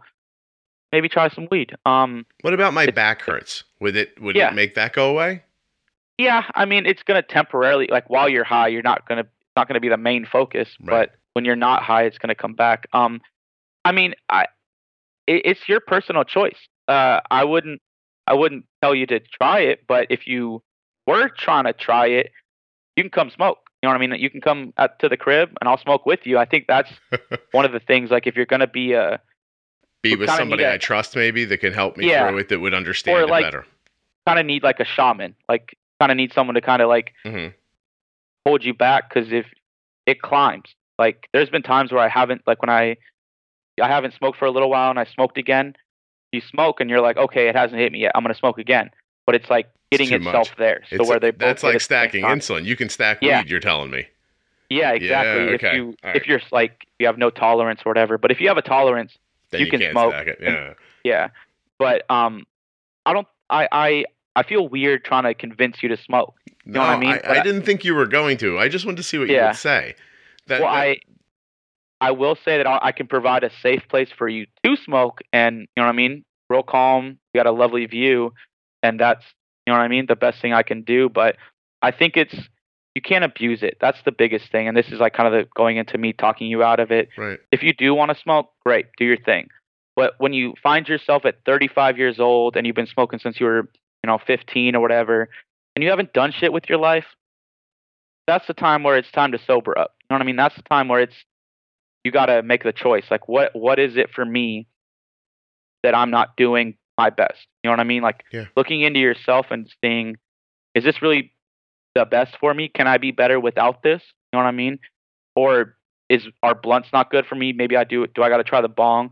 Not being so set in your ways to where everything is for sure. Do You you, know what I mean? Like that's do you see a thing. time when you don't smoke anymore? Uh, you know, I've always said that, that I will always like so- smoke in some form or another. But recently, you know, like I've smoked less and less just because I haven't had time to, or I get home and I'm so tired. I just hit one bowl and I'm just like out. Go to bed. But um, I, I'm sure there's a time where I'll like kind of slow down, or I might get like when I'm 50 or something, might get super into it. You know what I mean? Like it's Might just start back knows? up again. Yeah. yeah, you know what I mean? Like I I would love to be able to smoke forever. And I don't necessarily get lazy. Like when I was down in San Diego polishing and buffing this car, I was smoking the entire time. Mhm. You know what I mean? It doesn't make me less than. It just uh sometimes it's kind of a deterrent, like you were talking about with like relationships and stuff. Yeah. Maybe that girl doesn't want me to smoke, so I'll give it up for her. I don't care. You know what I mean? Yeah. And I've been in a relationship where the girl wasn't like she was down, like we would smoke together and stuff, but it wasn't best for me. So she's like, yo, yo, maybe you should quit for your doctor, like so you can figure out what's going on. Right. And sometimes that's like uh, someone that you can confide in and you trust, and they th- think that they have the best, uh, uh, what is it, best interest, for you. Yeah. Yeah, like that's uh, Well, you know what it makes those me are the biggest things. what I wonder when you're talking is is does the the act of getting high and taking away your inhibitions just let you go in the direction that you mean to go in anyway? Like if you're going to be a person who lays around doesn't do anything, maybe Yeah. this takes the guilt away that you have about sitting around and so you're just able to do it. And if you're a productive person who wants to get going, maybe it clears the way in your head to get going. Yeah, I, you I would say that it clears the barriers Mm. because with my like even this truck that I'm about to buy, I'm so scared to buy this truck. Like it's fifty nine hundred bucks. It's a POS, but you know, it's a lot of really, money for you. It's a big investment Well, for you. I mean, fifty nine really isn't that much. Like I can pay that off relatively quickly. It's just it's now pressure to car wash. You know what Yeah. I mean? Before I was doing it out the trunk or in the driveway. It was just fun, you know. But now if I get this truck, now I have to pay that fifty nine back, and I have to get the stuff for the bed. But when I smoke, it's like okay, I don't have to do anything. I'm gonna get the truck and I'm gonna wash cars. You know what I mean? It brings me back down to like just what what needs to happen. You know what I mean? Like Yeah, for me, that pressure keeps me focused. Like, one of the things I love the most about having ads on the podcast is a Yeah. it keeps you know like it's a lot of time, and so I, Mm-hmm. I'm able to look at my wife and say, look, there's some money here. Like it's not like I'm it's not like I'm just upstairs being like I'm going to help people, which would be nice, but it takes up a lot of time. So it's an income that makes the podcast reasonable to do. But the second Yeah. thing that I'm really pleased about because I want to do the podcast is that I owe ads to people. And so the other day, uh, two days ago, I had a terrible day. Like everything in my life went wrong from every angle, and I still had to get the podcast out. Yep. And, And- so those are some of the best days. Yeah, I got a lot done, but but moreover, if I didn't have to, if I didn't have those ads, I probably would have just thought, well, I'll just put it out Wednesday then. And who knows if that isn't the beginning of the end for like, ah, maybe I'll do it next week. And and Right. like I like that I have I think that truck might be that for you. Like it's it's going to make you, you know, get up and go wash some cars, make some payments on your truck and maybe you'll start seeing a building. Maybe, you know, maybe you and I Yeah. will talk 5 years from now and you'll have a fleet of vans running around California, right, you know, cleaning people's cars. Yeah. Yeah, well, you know? and being that you brought up the ads, what I'll say is I think it also helps the companies like Dexcom and Omnipod. They're benefiting because one, they have a paid interest into the podcast, but not only that, they'll probably listen to it. They probably have someone that's dedicated to listen to it. Like we paid this money, what are we getting out of it? And it brings them data. You know what I mean? It brings them real diabetic stories that they can maybe apply to their products. You know what I mean? Apply to their marketing plans to see how they can reach the people better. You know what I mean? From their end. As humbly as I can, I will say that I think this podcast is doing multiple different things for multiple different people. Yeah, Um, and yeah. I will say that like the like being that I got this back in 1995, where literally the dose like carb ratios and stuff, I had a sliding scale. Like I took a picture of it on my Instagram, but it's a uh, like it's come a long way. Mhm. And I like there's sometimes where I'm really upset. I just want it to be cured already. But there's sometimes where I'm I'm just super appreciative because like coming from a 670G where it w- says it's auto mode, it's branded as auto mode, and then doesn't do auto mode Yeah. kind of a bummer. You know what I mean? Like it doesn't do it very well. But like I, I'm I I my first pump was a paradigm pump in Mhm. fifth grade. My second pump was a 530, and the one after that was a 670. I love the paradigm. I love the 530, but they just dropped the ball in the next one, and I was so set. Like I was loyal, like to excited, yeah. And I didn't want to change. I was super happy with them, but I was kind of forced to change. And going into the tandem and the Dexcom combo is just killer. You know what I mean? Mhm. It's not perfect. Don't get me wrong. It's not perfect. The sensor could be a little bit better. And I've there's a I don't think anything's perfect, Alex, and I do think it gets better. I think Dexcom of all of the companies, yeah they are they're moving at like breakneck speed, making uh, making Yeah. improvements. Um, and I'm just I'm super excited next year for you know all these closed loop systems that come out. You know the Omnipod Yeah. Horizon and whatever Tandem's going to do, and like and hopefully Medtronic will fix their deal. You know what I mean? And I- like give people I options. just think I just think being that I got the short end of the stick with the Medtronic device and like their response like after I had gone to the hospital, you know, a couple times, they were like, "Oh, just trust it. Just trust it." And I was like, uh okay. Like I don't understand how I can trust something that I literally like now I still have a problem going to sleep at night because I'm afraid I'm not going to wake up because of their device. You know what I mean? That, that's a tough thing to so like once you've with. lost that edge, that trust, it's hard to get that back. Yeah, like- Yeah, Like, how and are you just going to make that leap? With the tandem, Yeah. I I I don't use the basal IQ system. I use the auto suspend, so I don't Get low. like I yeah get low. But even on their auto suspend, tandem pumps the brakes. They they suspend you for a little bit, pull off the suspend, see how you do. Suspend you for a little bit, pull it off, and see what you do. You're never suspended for more than like five or ten minutes or fifteen minutes at a time.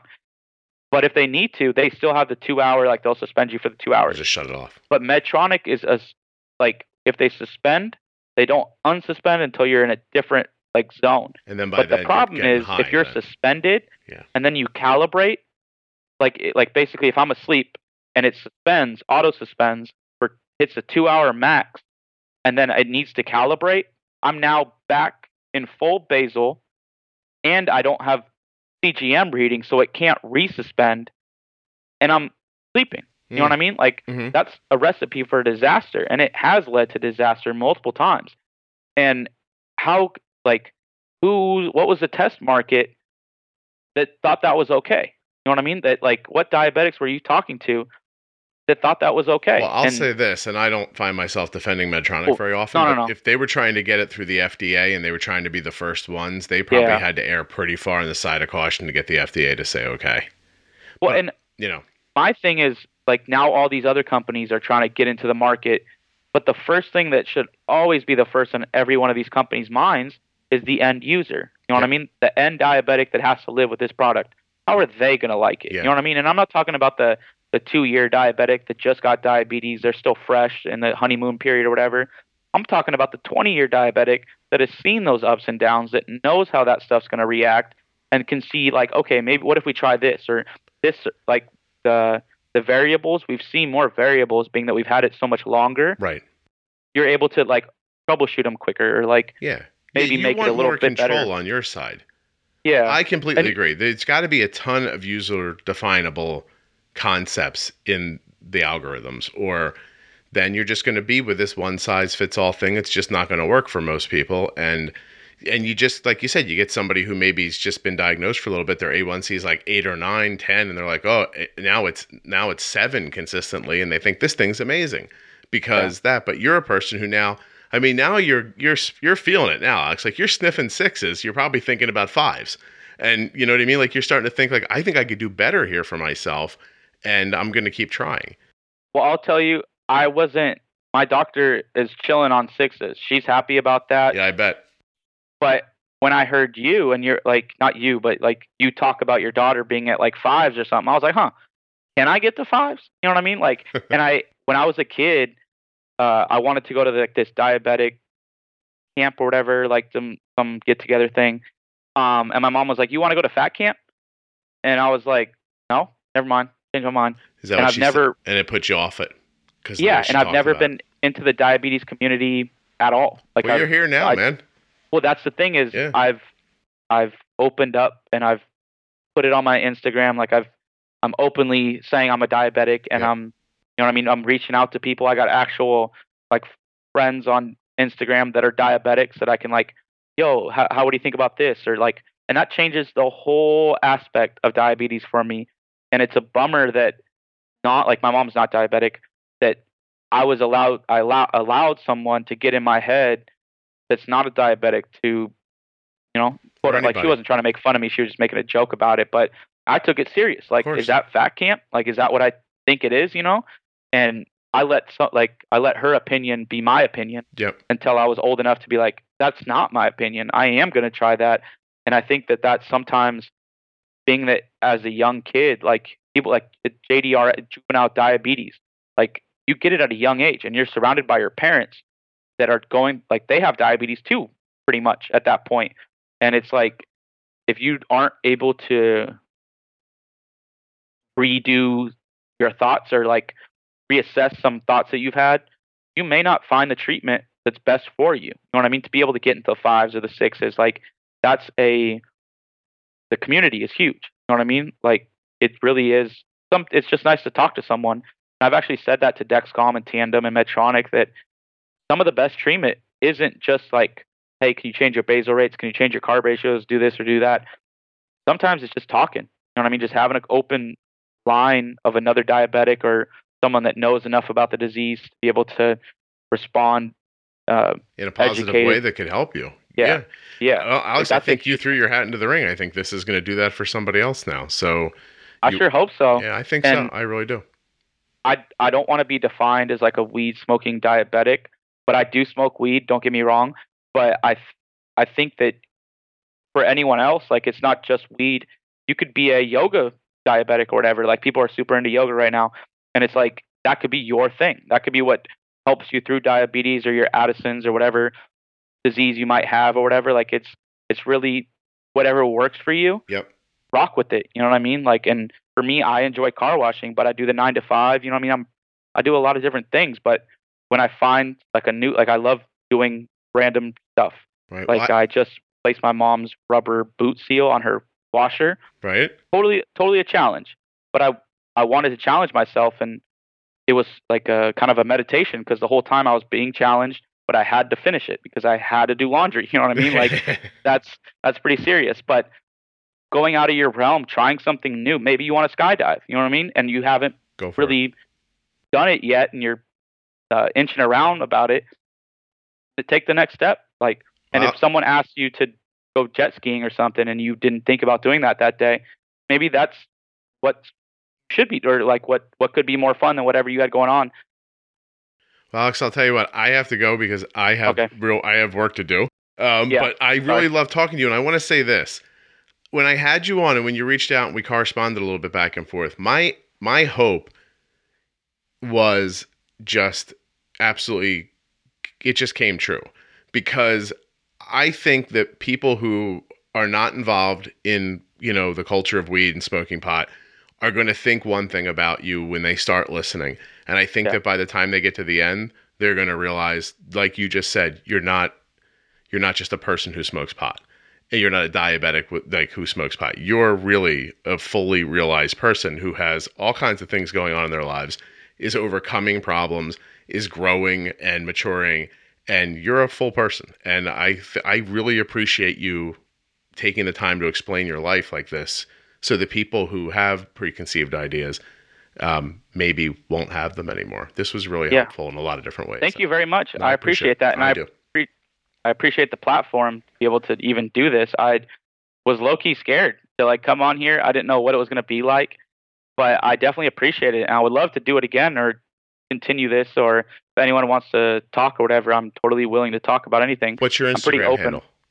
Uh, I have a couple, um, Where but do you want people to Foodohnader, find you? What is it? Foodohnader is like my main Instagram that I use all the time. Okay. It's F O O D, then O H, and then Nader, N A D E R. Uh, Nader is like my nickname. People, my name is Alexander, but when I got my license when I was 16, the DMV switched the A and the N, Ander to Nader, so Mm-hmm. it's Alex Nader. So all my friends call me that. So you can call me that too. Nader, I appreciate it. If I ever decide to get high, I'm going to find you. Awesome, sweet, yeah. And I really enjoyed this. Thank you for having me on here. This was a super cool experience. I think you're really killing it, and I look forward to uh, more of them. Really, more of these after darks, or more of any of your podcasts. You have a really, you're, you have a really great voice for it. I have to say. Oh, thank Sure. you. Well, here's You know what's what coming up on After Dark. I have a uh, sex from a male perspective. I've set up. I've got a set up for sex from a female perspective, and I have a now clean um, addict who's going to talk about living with diabetes while they were um, while they weren't clean, while they got clean, and how it almost impacted them to uh, not be cleaning, how their diabetes almost impacted them not to be clean again. Oh wow, Yeah. those are going to be intense. Yeah, so they're gonna they're they're really great. I'm very happy for people who are willing to talk about this. This is stuff. This is a real thing. You're not the Yeah. one guy in the world who has diabetes and smokes, Right. right? There's a, I mean, it's- a lot of them. We do like diabetics are still like real people. You know what I mean? Like we Mhm. still do real stuff, and I think this this kind of phase that you have going on with your podcast is going to be huge. I like it. for that that like they're not alone like you were just saying like there's other people that do that too and they have questions and this might be the platform to answer those questions you know what I i mean for appreciate that. anyone Yeah, I think you just have to let people talk and tell their truth and and Yeah. and let them be honest so that other people can hear. Because a lot of people are going to hear their thoughts in yours, and it's going to make them feel better. So. Uh, I could keep talking to you forever, so let me say goodbye. Thank you very much. thank you thank you as well Yeah, take care. Have a great day, Nader. you too see you later Bye. Thank you, Nader, for coming on the show and sharing all this. I just felt when I was done talking to Alex, I don't know, I felt I felt like my mind was opened. I don't know if I'm getting high anytime soon, but I understood his life better, and I think that's amazing. In that vein, I think it's amazing that Dexcom, Omnipod, and Dancing for Diabetes sponsor the Juicebox podcast the way they do. I think I can announce that they will be back for 2020 as sponsors of the show. Thank you very much, guys. But moreover, I appreciate that they've never once even hinted they'd like to control the content of this show. Dexcom, Omnipod, Dancing for Diabetes. They've never come to me and said, please don't talk about this subject, or, you know, if somebody says this, don't put it in. No one's ever said that. And that's just one of the reasons why I can put on great content like today with Alex, and it's sponsored, keeps the podcast free. So thanks so much to Alex for showing the human side of his life, to Omnipod, Dexcom, and Dancing for Diabetes for their steadfast support of the Juicebox podcast.